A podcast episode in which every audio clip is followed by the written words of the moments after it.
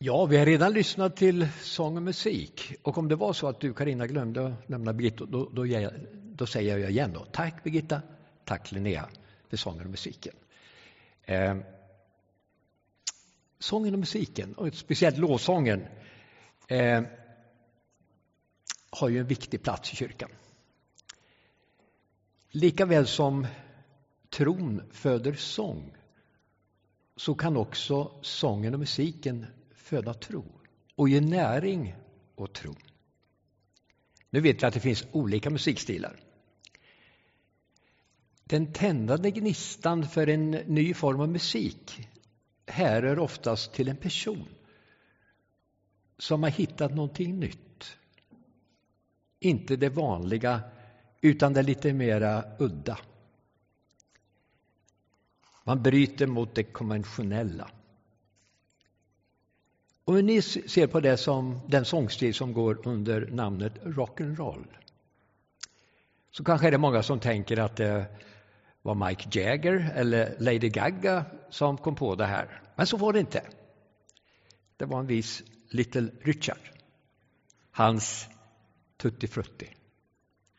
1955. Det blev den tändande gnistan till det som har blivit så stort i musikvärlden. Så stort. Nästan alla har ju fastnat i det här. Nästan. Eller i något liknande. Alltså, den låten och mycket annat som Little Richard producerade var det som födde storheter som Beatles, Elvis Presley, Rolling Stone som vi nämnde, ja, Madonna, Lady Gaga och så vidare och som sedan har lett vidare till det vi säger disco, punk, hiphop, ja, nästan all musik. Med undantag av klassisk musik självklart och kanske jazz och något mer. Eller? Är ni med? Väldigt mycket härrör från det här. Little, eh, Richard Littles och det här Tutti Frutti. När man lyssnar på hans texter så är det väldigt mycket nonsens. Och det är alla med om. Och väldigt mycket av den här musiken, om man lyssnar noga på texterna, så är det nästan så att man kan säga att det är nonsens. Inte mycket innehåll. Eller? Någon nickar på huvudet här, jag är glad för det. Men det som Rickard, lite Richard utlovade, det var en ljus framtid. En ljus framtid. En fantastisk framtid utlovar han i sina texter. Och det har varit ska vi säga, riktmärke för all den här musiken som kommer från honom och från andra. Den är framåtriktad och den utlovar någonting.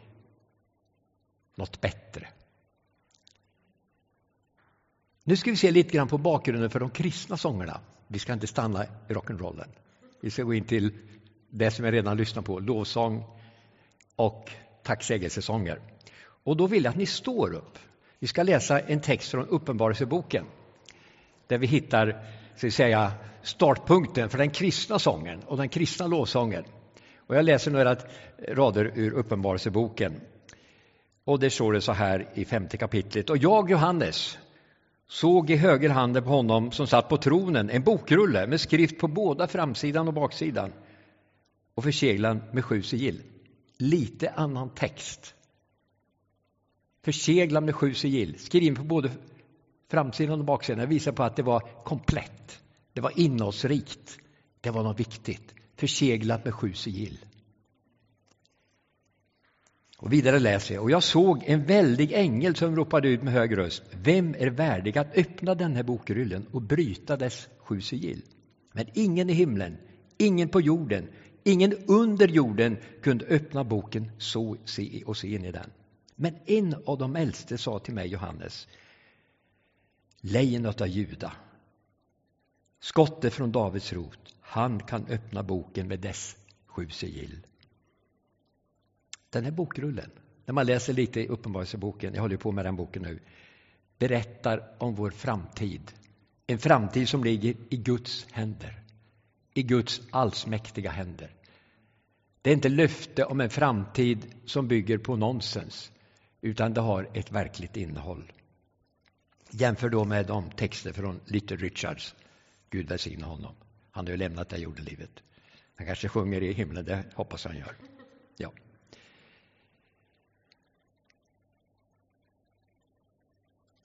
Jesus tog bokrullen från han som satt på tronen. Och när han, Jesus, tog boken föll de fyra varelserna och de 24 äldste ner inför lammet, inför Jesus. Var och en med en harpa och en guldskål fylld med rökelse.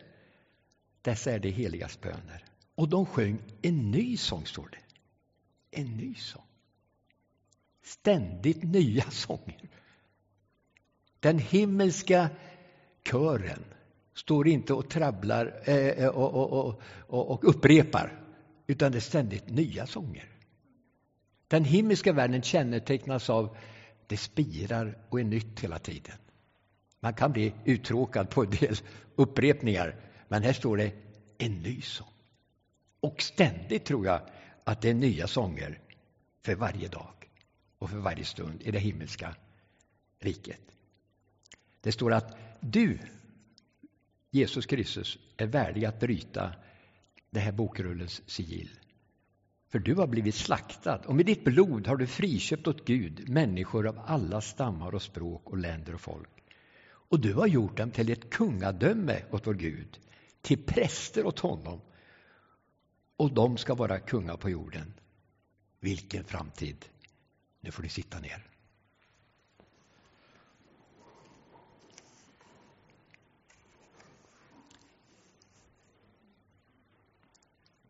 I Bibelns sista bok, Uppenbarelseboken, så hittar vi väldigt mycket av inspiration för lovsång, lovsång till Gud.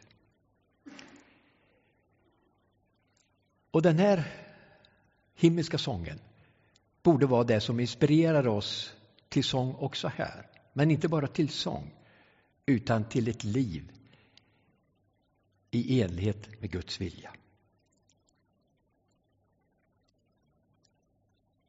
Evi Cortenius, som har lämnat oss, hon sjöng och sjöng mycket och gärna. Nu tror jag att hon är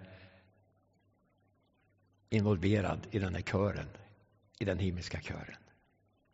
Vilket perspektiv! Hon är involverad i den överjordiska kören. Men vår lovsång här, där vi sjunger tillsammans och där vi tänker omkring lovsång, ska ta sin inspiration från den här himmelska världen. Vi kan jämföra det med när barn leker. Ni kanske har lekt det själva? Man lever mamma, pappa, barn. Visst? Varför gör man det? Därför man vill på något sätt få tag i någon framtid. Man vill ju själv bli förälder, förälder och få barn. Och därför leker man när man är liten. Och på samma sätt kan vi se det på vårt sätt att tänka här. Vi tänker på någonting som är här och nu, som är ett litet format, men som ska bli ett mycket större format i den framtida världen. I den värld som väntar oss och i vilken redan Evi har gått in i. Vad är det som kännetecknar den här lovsången som Johannes fick höra och se och som vi ska försöka att förstå? För det första, den här lovsången som ljuder i den himmelska världen och som vi ska sjunga med i. Det ska vara ett gensvar på Guds handlande. Ett gensvar på Guds handlande. Det är alltså inte en känsla som vi försöker att uppnå. Jag var på en stor konsert, eh, det var innan corona, men det var stort. Det var i Malmö, en av de större. Och det var så mycket folk, och så mycket glädje, och så mycket inspiration. Men texterna var nonsens, faktiskt. Jag måste säga det. Mycket ljus, mycket färger, mycket folk. Man arbetar upp en stämning och jag kunde inte komma till den här stämningen för jag kunde inte sångerna. Alla andra sjöng med och jag bara, jag kunde inte texterna. Men det, det, det blev något, man arbetar upp en stämning, va? en känsla. Det kan vi också göra i kyrkan, men vår lovsång bygger på att Gud har gjort någonting för oss. Det är ett gensvar på det Gud bjuder oss in till. Och då står det i Uppenbarelsebokens 3 och 20. Se, jag Herren står vid dörren och bultar. Om någon hör min röst och öppnar dörren skall jag gå in till honom och äta med honom och han med mig och säkert också sjunga. Alltså Jesus själv, allting skapare och Herre, vår frälsare, han knackar lite försiktigt på vår dörr och vill komma in och både äta med oss och sjunga med oss. En inbjudan. Och den här inbjudan och den här förståelsen om vem Gud är, det ska leda till ett gensvar. Vi ska inte sitta stilla och tycka, men vad då då? Det är något speciellt, vänner. Vi ska ge ett gensvar till det som redan finns och det som redan händer. Och det vi redan förstår. Ett gensvar. Den lovsång Jesus bjuder in oss till är också inkluderande. Var och en är inbjuden. I Uppenbarelseboken så läser jag om en brokig skara. Och allt skapat i himlen och på jorden och under jorden och på havet och allt som finns i det hörde jag säga. Den som sitter på tronen, honom och lammet tillhör lovsången och äran och härligheten och väldigt i evigheternas evighet. Och allt skapat i himlen och på jorden och under jorden och på havet och allt som finns där hörde jag säga. Den som sitter på tronen, honom, alltså lammet, tillhör lovsången, äran och härligheten och väldet. Inkluderande. Den kristna lovsången ska inte stänga ute, utan den ska involvera och inkludera. En stor skara som ingen kunde räkna sjöng och sjunger i den himmelska lovsången. Människor av alla folk och stammar, från alla språk och språkområden, står inför tronen och sjunger. Och de har palmkvistar kistar i sina händer. Alltså, lovsången är någonting som föds när vi förstår. Det är någonting som är inkluderande, och det bygger också på att man är införstådd, upplyst, att man förstår någonting. Man blir inte vilseledd genom texter som egentligen är nonsens. Det finns, jag vet, det finns någon sång, Låt oss gå och fiska, visst, visst, visst är det någon som sjunger det? En svensk grupp, ni vet. Va? Men, ja, lyssna på de sångerna. Vad är det för någonting? Låt oss gå och fiska. Eller? Du, du tycker om den, Helene? Ja, ja, det, men det är rytmen, det är rytmen du tycker om. Texten är väl ingenting? Nej, tack, tack Helene. Jag behövde det. Eh, jag, jag tycker det. Många sådana texter, om man lyssnar på dem, det kan vara medryckande, det kan vara fantastiska sångare, det kan vara alltihopa. Och så lyssnar man. Det var ju faktiskt en eh, amerikansk, eh, det var en amerikan, som lyssnade lite mer noga på de här texterna. Det var ju efter de hade slagit igenom i USA. Och så började han lyssna lite. Ja, men det är inget, det är inget innehåll, sa han, säger jag, säger vi. Eller hur, Helene? Ja. Alltså, mycket av det här som är så stort och som många dras med i, om man lyssnar lite mer noggrant, ah, nej, det räcker inte för mig. Jag vill ha lite mer. Och då går vi till de bibliska texterna och ser. Den bibliska lovsången bygger på att man är insatt i någonting, inte att man är vilseledd genom bra musik, va? utan man är insatt genom att man har läst.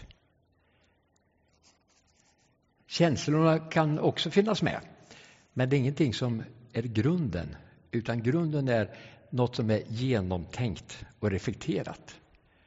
Och som utifrån den här genomreflekterade tanken uttrycker tacksamhet för frälsning, för Guds makt, för att Gud hjälper. Det står i Uppenbarelseboken 4. Du, vår Herre och Gud, är, väldig att ta, är värdig att ta emot härligheten och äran och makten, ty du har skapat världen. Och genom din vilja blev den till och skapades den. Och vidare, lovsången och härligheten, visheten och tacksägelsen, äran och makten och kraften tillhör vår Gud i evigheternas evighet. Amen. Och sen läser vi 19 kapitlet. Sedan hörde jag liksom den starka rösten från en stor skara i himlen sjunga halleluja. Frälsningen och härligheten och makten finns hos vår Gud. Alltså vår lovsång, den vi hörde sjungas och den vi sjunger tillsammans, psalmerna, allt, de har en bakgrund i någonting som är genomtänkt, genomreflekterat. som många människor genom hela historien har läst och begrundat och som vi fortsätt, fort, eh, fortfarande inte förstår allt av. Va?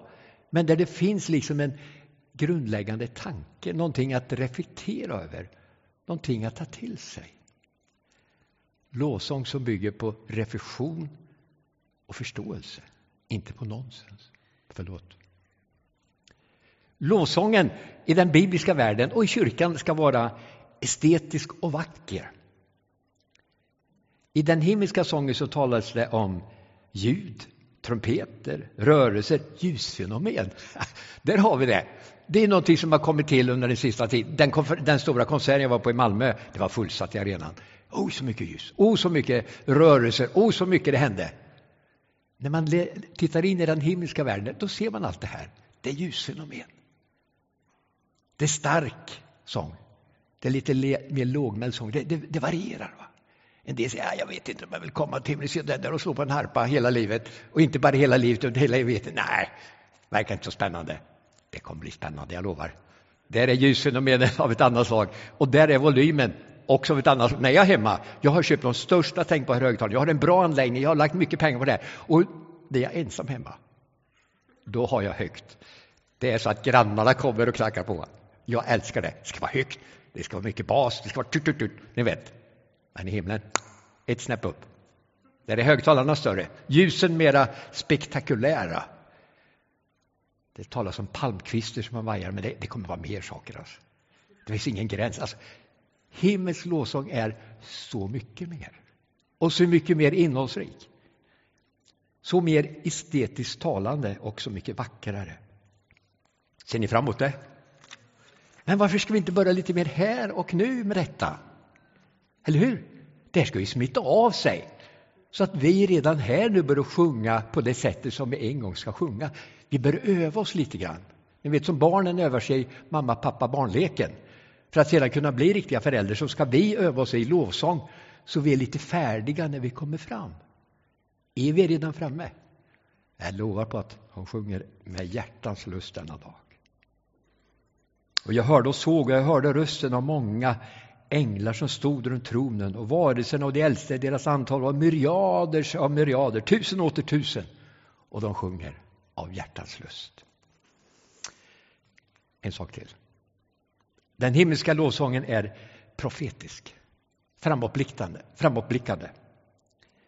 Vi nämnde det, att det var ett grundelement i den här, Gud välsigne honom, lite Richards sånger, framåtriktande. Och det ser ni och det hör ni när ni lyssnar till mycket popmusik. Det är framåtriktande, det kommer bli bättre. va? Man lovar mycket, eller hur? Kärlek, värme, intimitet, glädje. Visst.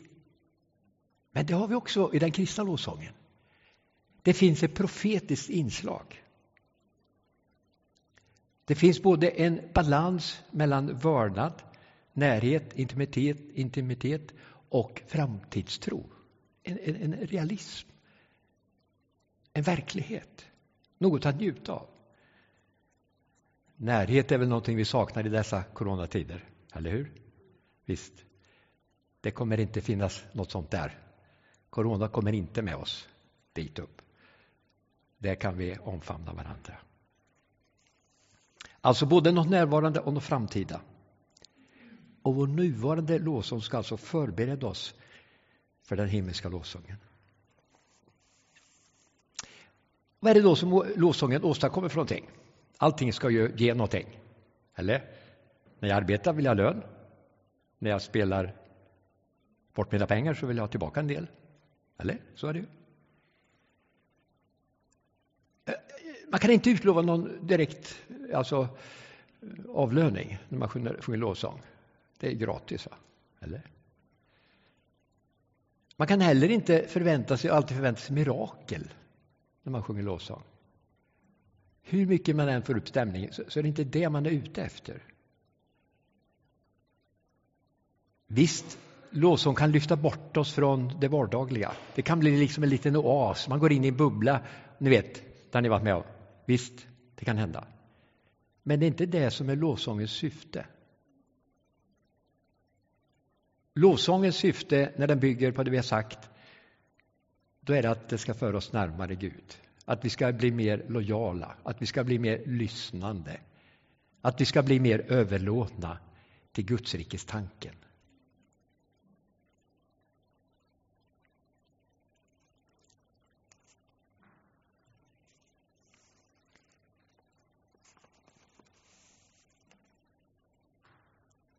Alltså, det kristna, den kristna lovsången och det kristna tänket omkring lovsången är en kallelse till större mått av överlåtelse. Större mått av överlåtelse. Det ska leda oss till ett större socialt engagemang. Ge alla vad ni är skyldiga dem, åt var och en det han behöver. Visa respekt mot varandra. Vi som kristna är kallade att tjäna och tillbe Jesus Kristus under alla omständigheter. Vi ska göra det helhjärtat. Alltså betjäna varandra helhjärtat. Det är ju Herren vi tjänar. Och vi ska få belöning av honom. Det står också att vi ska underordna oss varandra. Det här är en del av den kristna inriktningen som utgår från lovsången. När vi får tag i den här genuint kristna lovsången, då går vi in i ett tjänande.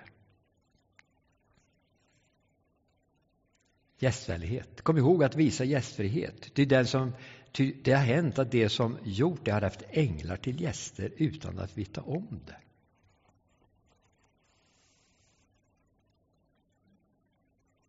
Inget nonsens. Ingen känsla bara, utan en verklighet. Alltså, den himmelska lovsången som vi ska lära oss här ska leda oss till, in i tjänst för andra här och nu. Vi ska vara till för varandra. Vi ska inte bara söka en upplevd känsla utan vi ska låsa, låta den här lovsången som föds i våra hjärtan, nu har jag förstått vad det verkligen handlar om, leda till tjänst för varandra. Alltså det här är ingenting som man går in och går ut i. Alltså en konsert, man går in till en konsert och man går ut. Den kristna lovsången innebär inte att gå in och gå ut, utan det är att vara i. I gudstjänsten samlas vi för att sjunga tillsammans. Men det gör vi för att sedan kunna gå ut och betjäna varandra. Så när man kommer till kyrkan, nu ska vi inte hälsa på varandra med händerna, men man kan ju göra... Jag fick några varma blickar där ute. Jag tänkte det var nästan bättre än att ta i hand. Har ni varit med om det? Men man, då, då, då, tar man i lite extra. Va? Man får inte hälsa, man får inte liksom krama, men man trycker till lite extra så här i blicken. Är ni med? Visst? Och jag tänkte, det var faktiskt någon här ute, jag ska inte säga vem, men det var e-, e-, ett av värdparen. Jag fick den där varma blicken. Jag tänkte, va? det var ju nästan bättre. Alltså. Är ni med? Och det är så den kristna tjänsten ska vara, som ska ta sin utgångspunkt i det här med att vi förstår vem Gud är och vilka vi är i honom. Att man betjänar varandra på så många olika sätt, va? även i dessa tider. Varma blickar, omsorg, känslan av att vara sedd. Det gör skillnad. Alltså komma till gudstjänst, det handlar inte bara om att lyssna på fin sång. Tack. Det handlar också om att betjäna varandra genom att ge varma blickar, att visa omsorg på ett fantastiskt sätt. Den här tändande gnistan, vi pratar om den. All sång har någon gnista som har satt igång det här. Vad är det som är våran tändande gnista? Är det förståelsen vem Kristus är och vilka vi är i honom? Den gnistan kan föra mycket längre än Elvis Presley, än vem är din favorit? Ni har olika favoriter. Det kan föra mycket, mycket längre.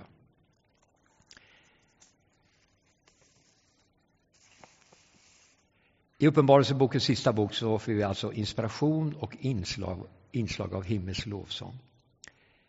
Det är där vi tar vår inspiration för att inte bara stämma, stämma in i en lovsång utan att gå ut och betjäna varandra. Genom att låta de här bibeltexterna som vi har läst tillsammans tala till oss och leda oss i ord och handling kan år 2020 bli ett år präglat av himmelskt liv redan här och nu, trots, trots pandemin. Trots pandemin. Vi ber tillsammans. Tack Herre för att du har sänt en lovsång in i våra hjärtan, Herre. Vi ber om att vi ska hjälpa varandra till att få tag i den här. Få tag i den här tändande gnistan som vi alla behöver, Herre. För att kunna sjunga tillsammans, men också för att kunna betjäna varandra. Vi ber om att den här hösten, som är präglad så mycket av isolering och ja, ensamhet, ska bli en tid då vi reflekterar och förstår. Då vi inkluderar och tänker. Då vi inspirerar varandra till tacksamhet, tacksamhet till dig och till varandra. Herre, beskydda oss, Herre, från det som är farligt. Och hjälp oss att gå in i det som vi måste gå in i för att komma ut med tacksamhet och lov till dig. Vi ber om detta i Jesu Kristi namn. Amen.